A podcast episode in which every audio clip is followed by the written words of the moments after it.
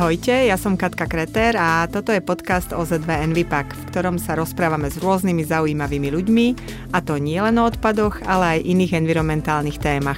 Tak ak ste ekonačencami alebo vám jednoducho záleží na našej planéte, neváhajte si nás vypočuť a začať odoberať vo vašej odľúbenej podcastovej aplikácii. Dnes sa budeme rozprávať s jedným z najznámejších travel blogerov, Milanom Bardúnom, ktorého väčšina z nás pozná skôr ako Milana bez mapy. Pred 7 rokmi zavesil prácu v kancelárii na Klinec a odvtedy cestuje. Na svojom konte má približne 60 krajín sveta. My sa však dnes porozprávame nielen o cestovaní, ale hlavne o jeho vzťahu k prírode. Ahoj Milan.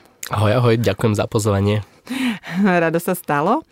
No, ľudia sú presvedčení, že influencery, ktorí upozorňujú na ekologické alebo environmentálne problémy, by mali ísť príkladom vo všetkom. Mali by chodiť len pešo, maximálne tak na bicykli, okamžite by sa mali stať vegánmi, nakupovať iba lokálne potraviny, kompostovať, netvoriť prakticky žiaden odpad. Ty ale na druhej strane veľa cestuješ lietadlom, čo nie je úplne najekologickejší spôsob dopravy. Čo sa s tým dá robiť? Čím to vlastne kompenzuješ a ako sa snažíš planete pomôcť? No áno, ono v ideálnom vesmíre ľudia by tých influencerov radi videli ako dokonalých ľudí a presne, áno, keď má človek nejaké publikum, tak by mali s príkladom, ale ja veľakrát apelujem na, apelujem na to, že svet nie je čierno a podľa mňa, podľa môjho osobného názoru dôležitejšie je, aby bol každý na 50% ekologicky, ako jeden človek na 100%. Tým pádom je to množ početne viac. Takže áno, to cestovanie lietadlom mne to veľakrát ľudia vyčítajú s tým, že na jednej strane áno, chodím zbierať tie smeti, snažím sa upozorňovať na tie ekologické problémy, ale stále v takej tej zdravej miere.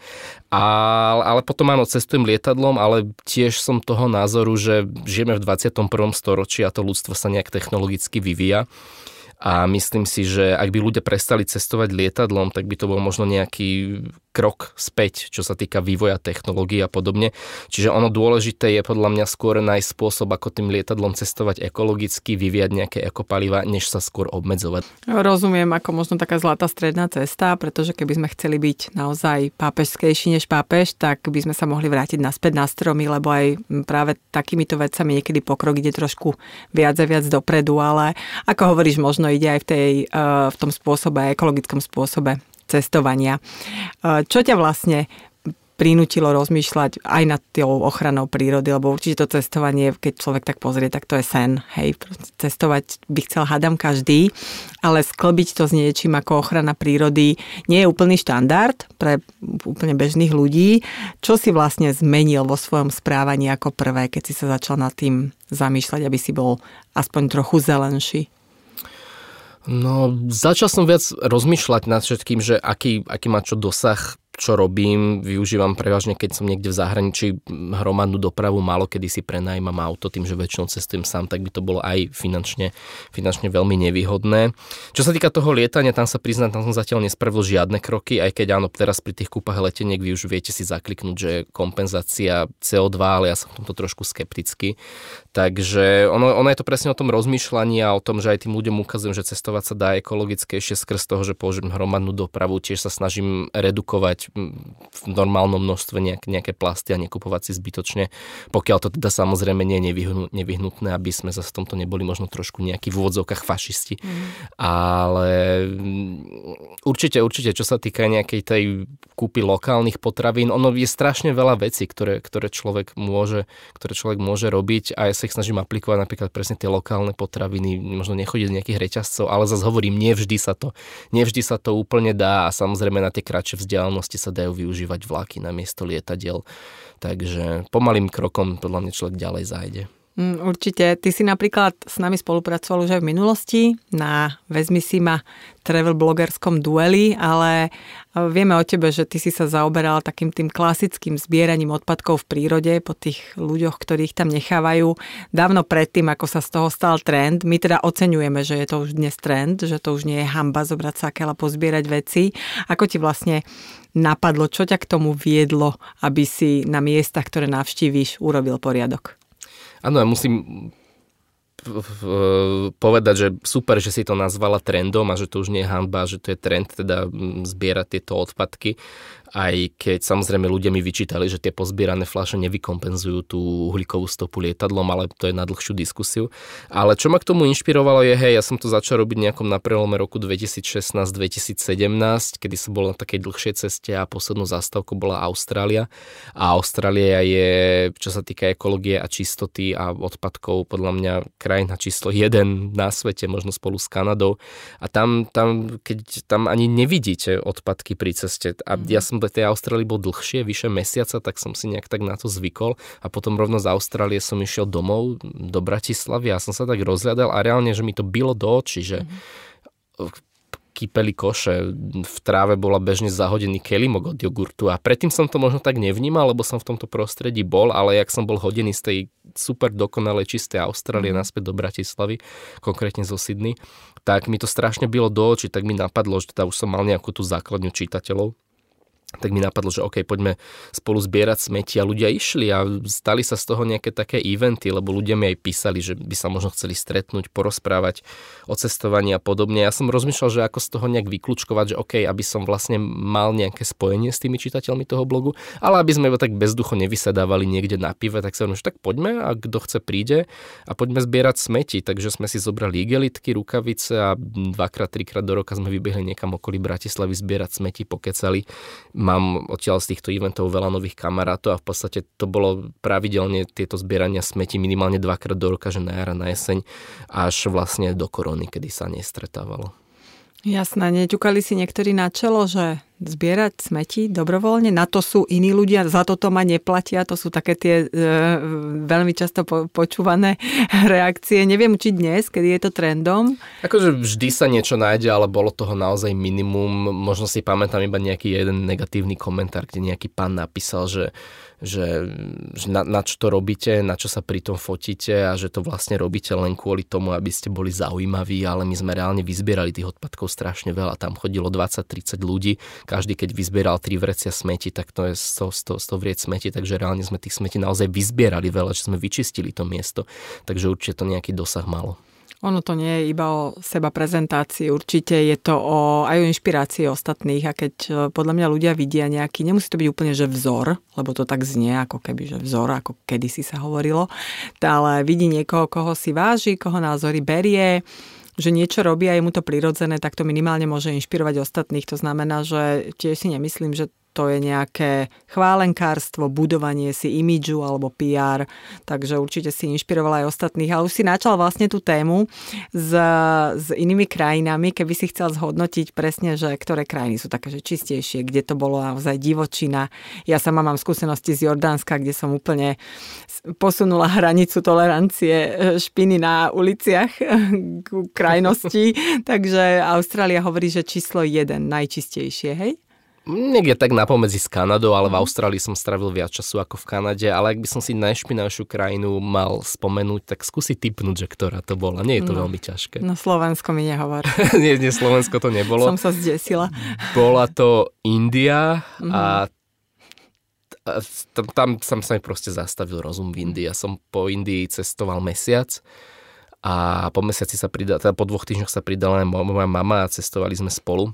A to normálne nemal, nemal som slov, tam ide človek v taxiku, takom tom zdieľanom, nejaké tie rikše a pri tom ostatní spolusediaci jedia nejaké čipsy, vyhodia balík letí z okna. To isté z vlaku. Dopije flašu, otvorí okno na idúcom vlaku, vyhodí. A toto je tam, že non-stop, to není, že jeden, druhý. Najskôr som si myslel, že OK, že možno som stretol iba nesprávnych ľudí, ale to, to, to, to, to, to je tam všade. Tam sa ľudia naozaj, že boria v odpadkoch. Ako ja nechcem nejak dehonestovať Indiu, ale, ale čo sa týka nejakej tej uvedomelosti, čo sa týka odpadu, tak toto tam že vôbec, vôbec nedorazilo. A možno dorazilo, ale nie je to tam absolútne cítiť ani vidieť. A ono, keď si, keď si vygoogliš nejaké fotky Indie, nejaký Taj Mahal, alebo Varanasi, alebo neviem, tak, tak tie fotky sú také pekné, čisté, uhladené, nie sú tam tie odpadky. A ja si presne pamätám, ako sme s mamou stali pred Taj Mahalom, išli sme tam na východ slnka, stávali sme strašne skoro ráno a postavil som sa presne na to miesto, odkiaľ sú tie klasické fotky toho Taj Mahalu a bolo to nádherné. Ale ako náhle som sa pozeral 3 stupne doľava, 3 stupne doprava, tak tam už boli hory smetí, kde to proste ten foťak nezachytil. A tam, to, tam sú že hory smeti, že vyššie než ja, na, to, na tej hore smeti sedí krava, na tej krave sa hra dieťa a toto, a toto, je, toto je že všade a ja som z toho najskôr ma to strašne, najskôr ma to šokovalo, počas toho celého mesiaca, potom to prešlo do nejakého hnevu, že som normálne v tej Indie bol taký, že mm, mm. a potom nejak človek to prestan- začne to prehliadať. A možno to by som to tak prepojil, čo som spomínal s tým Slovenskom, s tou Austráliou, že tým, keď sme tu na Slovensku, tak to prehliadame, lebo sme tu na to zvyknutí, ale potom, keď človek odíde von a vráti sa, tak to znova vidí. Mm, kolegyňa moja kamarátka, keď sa vrátila z Indie, hovorila, že na letisku v Viedni mala chuť objať toaletu, pretože také niečo čisté nevidela ano, počas ano, celého, ano. celého času tam. Uh, niekedy sa, sa staráš voľne pohodený odpad aj na svojich cestách, alebo, ale alebo robíš tieto v podstate nám všetkým prospešné aktivity len na Slovensku? Zbieraš odpad aj v zahraničí? Určite, zase nie je to, že nejakým že extrémnym pravidlom, ale zase keď niekde niečo vidím, čo tam vyslovene nepatrí, tak to chytím a odnesem do koša, jak, jak, jak normálny človek. Ale napríklad teraz dva týždne dozadu som sa zúčastnil takého výmenného ekoprojektu, eh, v Karibiku na ostrove San Martin, ktorý organizovala jedna slovenská nezisková organizácia a tento projekt nachystali študenti. A vlastne tam sme vlastne leteli na ten San Martin, rozprávali sme sa tam ekológii, bolo tam viacero študentov z rôznych krajín, boli sme tam Chorváti, boli sme tam Slováci, Angilčania zo San Martinu a jedna z týchto aktivít bola, že sme išli jeden deň čistiť pláže a spolu zbierali tieto odpadky. A spravili sme z nich také monštrum veľké, že sme vyzbierali vlastne odpadky a celé sme to nejak spojili dokopy a spravili z toho takú príšeru, aby vlastne ľudia videli v úvodzovkách, že aké monštrum vlastne oni vytvorili na tejto pláži, ale samozrejme potom sme to celé zobrali a hodili do koša. Akého odpadu tam bolo najviac? Plastové flaše a flaše od alkoholu, mm-hmm. piva, sklenené. Veľakrát sa, sa už stretávame na plážach vo svete, minimálne v Európe, s takými upozorneniami, že cigaretové horky nepatria na pláž, lebo to ľudia tiež si myslia, že sa to za mesiac, za dva rozloží, veď to je tak, takmer prírodné. Mm. Takže že či tam nebol problém s cigaretovými horkami. Ale... To som si nejak nevšimol, mm. možno práve pretože to nejak piesok zahrabal, mm. ale že plastové fľaše a fľaše od piva sklenené, tak to bol úplne že, úplne, že extrém. Čo by si odporučil ľuďom, ktorí radi cestujú, nechcú si úplne odopierať všetko, čo čo majú radi, nechcú sa, ako som vravela, vrátiť naspäť na stromy, ale chcú trochu začať žiť ekologickejšie a nevedia ako na to, nechcú proste sa zmeniť úplne o 180 stupňov, vrátiť sa opačným smerom, ale s čím by mali začať, do čoho sa pustiť, aby mali zo seba lepší pocit? Tak ja si myslím, že prevažne ľudia, ok, kebyže poviem, že žijú ekologicky, tak asi poviem blbosť, ale myslím si, že takým tým nejakým klasickým bežným správaním, kde používame zdravý rozum, už, už ako keby možno by sme žili ekologicky, lebo ok, idem na tú dovolenku lietadlom, ok, to je jedna vec, ale zasa možno, možno nekupovať si tie, naozaj tie plastové fľaše sú naozaj teraz taký problém, možno si ich nekupovať, možno si zobrať nejakú vodu, vodu na dopušťanie, teraz na tých letiskách všade sú tie pitné fontánky. Ja vždy, keď napríklad idem na letisko, tak si proste vodu dopúšťam z pitných fontánok, pokiaľ tam teda je, ale väčšinou, väčšinou je už všade. Ale, ale zase nechcem ľudí všetkých hádzať do jedného vreca a povedať, že ideš na dovolenku a automaticky zabíjaš planetu. Ono je to skôr na tých rozhodnutiach, ktoré človek na tej dovolenke robí, že či sa tam presúva MHD, či sa tam presúva nejakým Uberom, taxikmi. Ale zasa tie, tiež to záleží. Tiež keď je štvorčlenná rodina s dvoma deťmi, tak si neviem predstaviť, že sa na pláž trepu nejakým, nejakým autobusom alebo, alebo niečím. Čiže ono je to, je to naozaj veľmi individuálne a skôr to podľa mňa závisí v tých takých menších krokoch, že napríklad keď si umývam zuby, tak, tak zastavím kohutík s vodou a podobne. Mm-hmm. Malé kroky, Ma, ale keď kroky. ich budeme robiť všetci, ano, tak ano, budú mať veľký, ano, veľký ano. dopad. Dobre, vráťme sa teraz naspäť k tomu cestovaniu. Ty si ešte pred pár rokmi pracoval v korporáte. Čo bol impuls, že si si povedal, že zmena, stačí, chcem cestovať, chcem robiť niečo iné? Ono v tom korporáte nebolo zlé, akože boli sme tam perfektný kolektív, bola to dobrá robota, ale, ale mne, mne vadilo to tam sedieť od pondelka do piatka, od rána do večera s tým, že aj bez ohľadu na to, aké množstvo roboty som mal, vždy som proste tam si musel pipnúť tú kartičku a muselo tam svietiť tých 8 hodín a s tým, s tým som mal, že naozaj veľmi veľký problém a to bol vlastne dôvod, ktorý, ktorý, ktorému som odišiel. Tým, že ja som vlastne vyštudoval záhradnú architektúru a všetky moje brigády počas vysokej školy boli spôsobené v prácou v exteriéri, že sme niekde niečo vysádzali, navrhali, takže ja som bol stále, stále na čerstvom vzduchu a teraz zrazu som sa zamestnal v korporáte a tak ja som tam išiel dobrovoľne, hej, ale, ale bol, to pre, bol to pre mňa taký šok, že zrazu byť zatvorený niekde pod klimatizáciou, takže to bol taký impuls, prečo som odtiaľ odišiel. No. A nezvažoval si vrátiť sa teda k záhradnej architektúre alebo niečomu podobnému? Mm, Vybral si to si niečo robím iné? tak akože veľmi okrajovo, aby som nevy, nevypadol z toho celého. Akože okrajovo znamená maximálne jeden projekt ročne, že keď mhm. nejaká známa poprosí niečo. Lenže ja keď poviem, že som vyštudoval záhradnú architektúru, tak všetci si myslia, že navrhujem záhradky. Čomu zase nikomu nezazlievam, lebo je to v tom názve. Ale mňa nebaví navrhovať záhradky. Ono, my sme tam veľa riešili urbanizmus, exteriérové priestory, vnútrobloky, materské školy, že vlastne vlastne všetko to, čo je mimo domu a mm, hovorím, vždy si robím srandu, že nechodil som 5 rokov na vysokú školu, aby som potom susede povedal, že tu si nasad tulipány. No, tak to už je altánok navrhnem s nejakým biobazénom a s rastlinami alebo niečím. Takže, Rozumiem. takže tak, no. A keď si odchádzal vlastne z korporátu, tak si si povedal, že teraz to mením a idem cestovať, alebo si si povedal, že toto stačí a uvidím, čo so sebou? No ono to bolo taká, taká skúška, také, taký, také hodenie sa do toho, akože ja som ten svoj blog popri tom už mal nejaké 3 roky a písal som, a, ale vtedy bolo ešte nejaké hobby, vtedy to bol rok 2013, 14, 15, tedy blogovanie ešte vôbec nefičalo. Ja som ten blog mal, pridával tam nejaké články z nejakých víkendových ciest, ale potom som tak začal sledovať nejakých tých zahraničných blogerov, ktorí to robia full time a ja som stále nechápal ako. A tak som si nejak šetril, odkladal a vedel som, že však kúpil som si tú letenku na tie Filipíny s tým, že bola jednosmerná a mal som našetrené nejaké peniaze, už ani neviem koľko a som si povedal, že keď sa to minie, sa vrátim a budem to riešiť, ale popri tom som tak intenzívne robil na tom blogu, že sa to našťastie rozbehlo a ja v úvodzovkách vravím, že z tých Filipín som sa nevrátil doteraz. Respektíve do toho starého korporátneho života. Takže ono to bolo, ono to bolo že, že buď alebo, no a našťastie to vyšlo, musím zaklopať. Pol roka si bol na Filipínach, hej? Či viac? Ja som bol na Filipínach, odtiaľ som išiel do Thajska, do tej Austrálie, na Fiji, Havaj a potom vlastne celé náspäť. Akože v podstate tie peniaze, čo som si našetril, som, som, som, som aj minul, akože vrátil som sa bez nich. Ale popri tom už sa rozbiehal ten blog vtedy v tom roku 2016 a už tam proste prišli nejaké, nejaké spolupráce a články a podobne a tak sa to nejak rozbehlo. A to si mal naplánované, lebo ja som taký ten itinerárový typ, ja idem niekam, ja urobím itinerár, ja už sedím a hovorím, už pijeme kávu o pol hodinu dlhšie, ako mám naplánované. My nepôjdeme na dovolenku. ja, som, ja som naozaj, ja chcem, ja chcem vytrieskať z dovolenky maximum, mm-hmm. takže ja mám itineráre také, že potom človek za dva dní urobí Jordánsko, ako som hovorila, mm-hmm. za dva a pol a vidí takmer všetko. Mm-hmm. Ale je to ženiem, kto je so mnou, ženiem ho ako z tú kozu. Ale mal si to vymyslené, že z Filipín pôjdem tam, urobím toto, alebo proste úplne, že náhle rozhodnutia, nápady. Čo si tam, mal si na toto priestor vlastne, že povedať si, že OK, tak stačilo, idem do Austrálie? Akože určite som mal v hlave nejaký, nejakú, niečo, čo by som asi chcel vidieť, ale tým, že celé to bolo také také spontánne, aj tie Filipíny som išiel len preto, lebo tam bola lacná letenka, že kebyže, kebyže je to Kolumbia, tak idem do Kolumbie, hej. Ale ono to bolo úplne celé také spontánne, ja som si zbalil príručnú batožinu, zobral si notebook a povedal máme, že idem na Filipíny, neviem, kedy sa vrátim a potom sa to nejak tak priebežne celé vyvíjalo, že kde sa mi páčilo viac, som bol dlhšie, kde menej krátšie, najviac sa mi páčilo v tej Austrálii teda.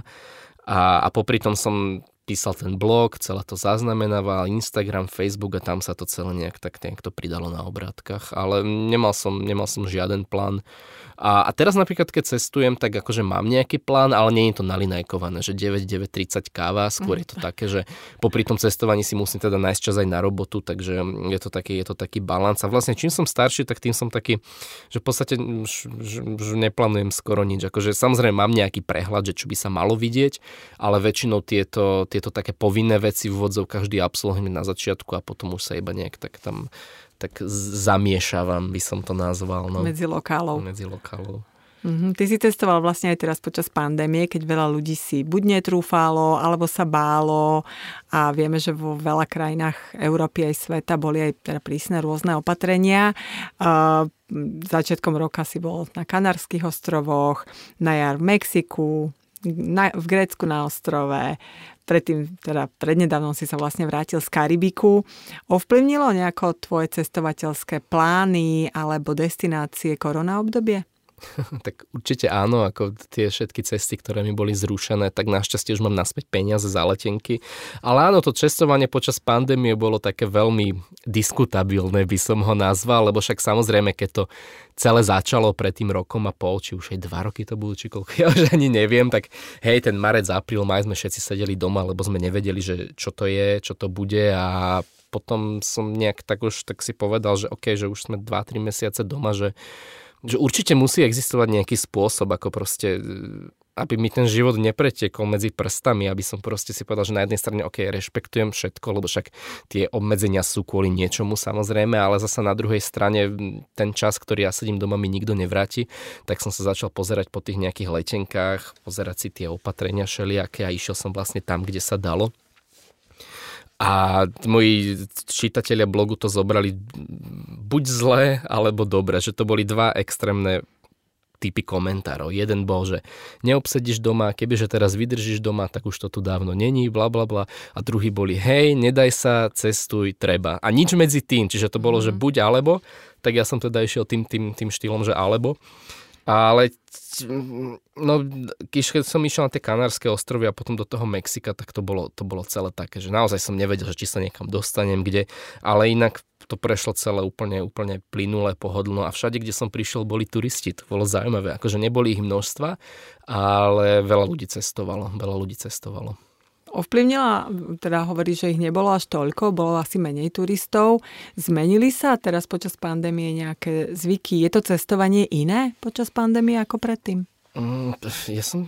Mm, tak akože samozrejme, treba teraz všelijaké tie certifikáty a covid pasy a rúška, ale okrem toho nič. Akože keď tak možno nejaké opatrenie vznikne niekde, že zákaz vychádzania po 10. po 11. a na to už sme si všetci zvykli a už, už to také, že neovplyvnilo, akože všade, aspoň teda mimo Slovenska, boli otvorené reštaurácie, hotely, že všade sa dalo normálne ubytovať a samozrejme trebalo mať nejaké tie dokumenty pripravené. Keď sme teda pri tom cestovaní, pri tom lockdowne a podobne, tak veľa ľudí sa rozhodlo aj minulý rok, už v lete, aj tento rok, že bude dovolenkovať na Slovensku. Aj ty si aktívny vlastne na Slovensku. Aký je tvoj vzťah vlastne k, k Slovensku? Cestuješ po ňom rád? Máš nejaké typy pre ľudí, kde ešte neboli a nebude to vychytený akvapark alebo niečo podobné?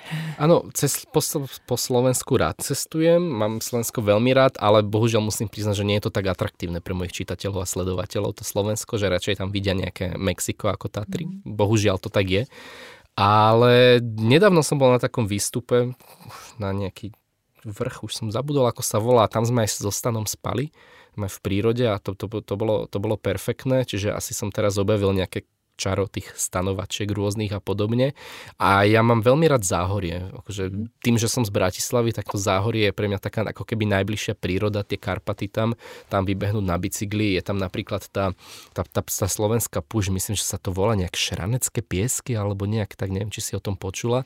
A tam, tam sú také duny pieskové. Viem, že sú tam duny, ale ten názov, na, názov Možno som povedal blbosť, možno mm-hmm. sa to inak volá, ale, ale toto to, to záhorie mám veľmi rád. Je to Kúty a Miava. Minule som bol na takom treku, teda na takom výlete, išli sme z Modry do kuchyne cez opäť nejaký vrch, opäť som zabudol, ako sa volá, lebo to bolo minulý rok v lete. A keď sme vlastne zišli dole do tej kuchyne, tak to bolo, to je názov mesta, názov, mm-hmm. názov dediny kuchyňa, tak to bolo perfektné, bolo tam to také klasické, klasické potraviny, ktoré ja si pamätám ešte z detstva, keď som k babke chodieval na Mijavu. A malo to tam celé také naozaj také veľmi príjemný, veľmi nemoderný, nemoderný nádych a to sa mi veľmi páčilo. Čiže ja si veľmi, veľmi nadídem to záhorie s tým, že moji starí rodičia sú sú obidva zo Zahoria, takže, takže, takže to je super. Hej, takže aj to je možno odporúčanie pre niektorých, mm-hmm. ktorí chcú zostať doma, nechcú cestovať ďaleko a chcú vidieť miesta, kde ešte možno neboli. Keď sa vrátim k tomu cestovaniu, ešte ty máš nejaké možno bizarnejšie zážitky z cestovania, či už zo Slovenska alebo zo zahraničia. Predtým, ako sme začali nahrávať, sme sa bavili o tom, že si teraz na jednej z posledných ciest stratil pas. To je výborná story, podľa mňa. Ano, to sa nestane to, každému. To je bizar bizarov. Tiež som si asi odvykol trochu od toho nejakého cestovania s tým pasom, lebo okrem toho Mexika som vlastne cez pandémiu bol väčšinou po Európe, kde sa cestuje na občiansky. A išiel som do toho Karibiku teraz začiatkom, uh, začiatkom tohto mesiaca, začiatkom júla a som prestupoval v Amsterdame s tým, že som mal v Amsterdame celý, celú noc na prestup, že som večer tam pristal a ráno som mal ďalší let vlastne na ten ostrov San Martin z Amsterdamu. A ja hlupák som si dal pás do tej priehradky tam vpredu. Nikdy to nerobím. A tým, že som fakt rok a pol necestoval s pasom, tak ja som na ten pás že úplne zabudol, ale ja som na ňo zabudol tak, že ja som si zobral svoje tašky, vystúpil z lietadla, išiel na metro, ubytoval sa v Amsterdame, pozeral si, že kde sa idem navečerať.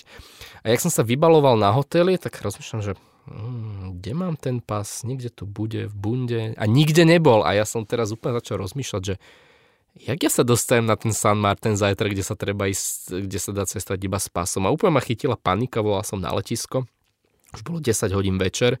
no, že ja som si zabudol v lietadle pás. Oni, no, že tak dojdete. Tak som sa naspäť trepal na to letisko amsterdamské. Našťastie tam chodí vlak, že naozaj každých 10 minút. Tam už samozrejme nikto, pozatvárané obchody, bola tam otvorená policajná stanica, kde som došiel a oni mi hovoria, že no, že nič sa nenašlo, že ak náhodou niekto nájde váš pas, tak ho teda zanesie na políciu. A ja im hovorím, no ale ja mám ráno o 10. let na San Martin. A oni tak na mňa kúkli, že no tak dojdete ráno o 6. na letisko a budeme robiť, čo sa dá. Tak som teda sa vrátil naspäť do Amsterdamu, veľmi málo som spal tú noc.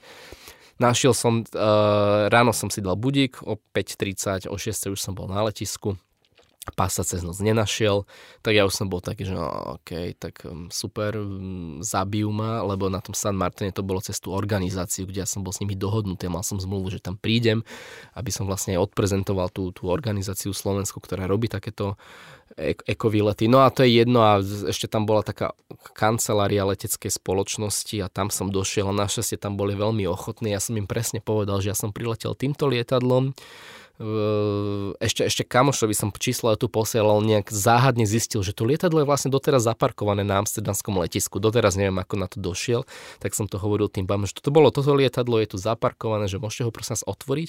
Sedadlo 17A, tam mám pas. Tak naozaj veľmi veľa, veľmi veľa energie ma to stálo, ale nakoniec konečne sa našiel niekto, kto do toho zaparkovaného lietadla išiel a našiel mi ten pas. A potom som to zdieľal teda na Facebooku a tam mi písali, že to je naozaj výnimka, alebo obrovské medzinárodné letisko v Amsterdame, kde sú lety do celého sveta, kde sa premerie veľa, premerie veľa ľudí a že ja som tam niekoho donútil, aby mi otvoril zaparkované lietadlo a vybral odtiaľ pas, tak teda ďakujem tým dvom paniam e, v kálem okienku, že teda boli tak veľmi ochotné, inak by som si kupoval novú letenku domov a nešiel do Karibiku. Predpokladám, že bolo počuť ten kameň, čo ti padol zo srdca. Podľa mňa ho až do Karibiku ho počuli. Hej, ty si začala svojich, teba sa veľmi dobre počúva a určite aj číta a ešte viem, že sa bude dať čítať aj inak ako na blogu. A pracuješ na niečom rukolapnejšom ako je blog. Počula som o knižke o cestovaní, tak skús nám povedať niečo viacej, kedy ju budeme môcť držať v ruke alebo vidieť na pultoch knihkupectiev. Hej, je to pravda, ale by som ťa oprel, nebude to knižka o cestovaní. Á, to no. je taký ten wow moment, prekvapenie, ale akože samozrejme, že sa bude týkať nejak cestovania, ale nebude to taký ten itinera, že choď tam, vidť tam toto, toto. Skôr to bude tak, no to si ešte nechám pre seba, ale áno, už, už, už to bude pomaly rok a pol, čo ma oslovili výkare, či nenapíšem knihu a ja som naskôr bol taký, že o čom, že však ja som mal vtedy 28 rokov, či koľko, 29 čerstvých, že o čom by som ja, tak mladý človek písal knihu, že však som v podstate nič nezažil. Ale potom sme si spolu sadli aj s vedením a naozaj sme ma tam nejak tak vyhajpovali, že o tomto by sa dalo písať podobne tak som knihu už napísal, už som bola dokončená 31. decembra minulého roku, dokedy som mal deadline, s tým, že mala výsť na jar, ale tým, že tam boli opäť nejaké opatrenia, tak sa to celé posúvalo a rušilo, lebo chceme k tomu robiť aj nejaké besedy a čítania a podobne a tak ma teraz sme to presunuli na jeseň, tak snáď už na jeseň sa bude dať. A áno, už, už máme dokončenú titulku, teraz začiatkom nového mesiaca, začiatkom augusta už má ísť do tlače Takže konečne, lebo s tou knihou sa to kvôli tej pandémii naozaj tak natiahlo, že ja už som tým svojim čitateľom aj na Facebooku, na Instagrame stále hovorím, chystá sa kniha, kniha, kniha a už sú aj oni z toho takí unavení, že ok, hovoríš o tej knihe už dva roky a kde je? Uložená v mojom počítači. No ale veľmi peknú obalku sme vymysleli. Na obálke bude jedna fotografia teda z toho San Martin ostrova v Karibiku, ktorá tak veľmi vystihuje pointu tej knihy. Je tam také veľké lietadlo a naozaj to veľmi dobre vyšlo tak dúfam, že sa bude tá kniha predávať naozaj sa na to teším. Tak držím palce, ale určite nebudeš čakať, dokedy vyjde knižka a všetko toto sa udeje na Slovensku, ale určite máš v hlave nejaké najbližšie destinácie, kam sa chystáš a ktoré miesta sú to? No, zajtra mám letenku do Malagy v Španielsku, ale už teraz viem, že nepôjdem. Našťastie tá letenka stála iba 15 eur, ale prišli mi do toho nejaké povinnosti, takže nemôžem. Ale v podstate mi to ani až tak neprekáža, lebo som teraz dosť veľa cestoval za posledné obdobie a v Malage som už bol. A potom mám na november sa mám vrátiť do Argentíny kde som mal byť pôvodne tento rok v januári, ale Argentina je už fakt rok a pol zatvorená, podobne ako Austrália. Netvária sa, že by sa chystali otvoriť, tak som si z januára presnul letenku na november, tak snad to teraz vyjde. No. Ja tu Argentina, to je taká moja srdcovka, tá krajina. Hovorí sa tam po španielsky. Absolútny cestovateľský sen? Grónsko. Mm, blahoželám. Zima a komare. Zima a komare, v júni je tam priemerná e, teplota nejakých 12 stupňov, čiže možno ani komare tam nebudú. Zima a ľadové medvede. Dlho to bol Island, ale Island sa poslednej dobe stal taký, že taký veľmi premarketingovaný, alebo neviem, ako to mám nazvať, taký, že všetci boli už na Islande, tak ma to nejak prestalo lákať. Ale to Grónsko je stále taká veľmi nedostupná destinácia. No, letieť sa tam dá iba z Islandu alebo z Koda, netuším, a tie letenky naozaj stoja, že veľa, že mi je to ľúto dať toľko peňazí. A, a dokopy tak sú tam čo sú tam, sú tam medvede a mesto Núk a Ladovce. Akože určite to môže byť veľmi zaujímavé a do toho Grónska sa chystám už naozaj dlho, tak snáď to už čoskoro absolvujem. Tak držím palce, aby to, bolo, aby to bolo čo najskôr, aby to splnilo tvoje očakávania. Ja by som veľmi pekne chcela poďakovať uh, Milanovi Bezmapy, cestovateľovi, blogerovi, uh, zberačovi odpadkov a aj influencerovi v environmentálnom prístupe k životu a k životnému prostrediu. Ďakujem aj vám, že ste nás počúvali a ak sa vám náš podcast páči, budeme radi, keď si nás vypočujete aj na budúce, prípadne nás začnete odoberať na Spotify či inej podcastovej platforme, aby vám neunikli nové epizódy. Ďakujem pekne. A ja ďakujem.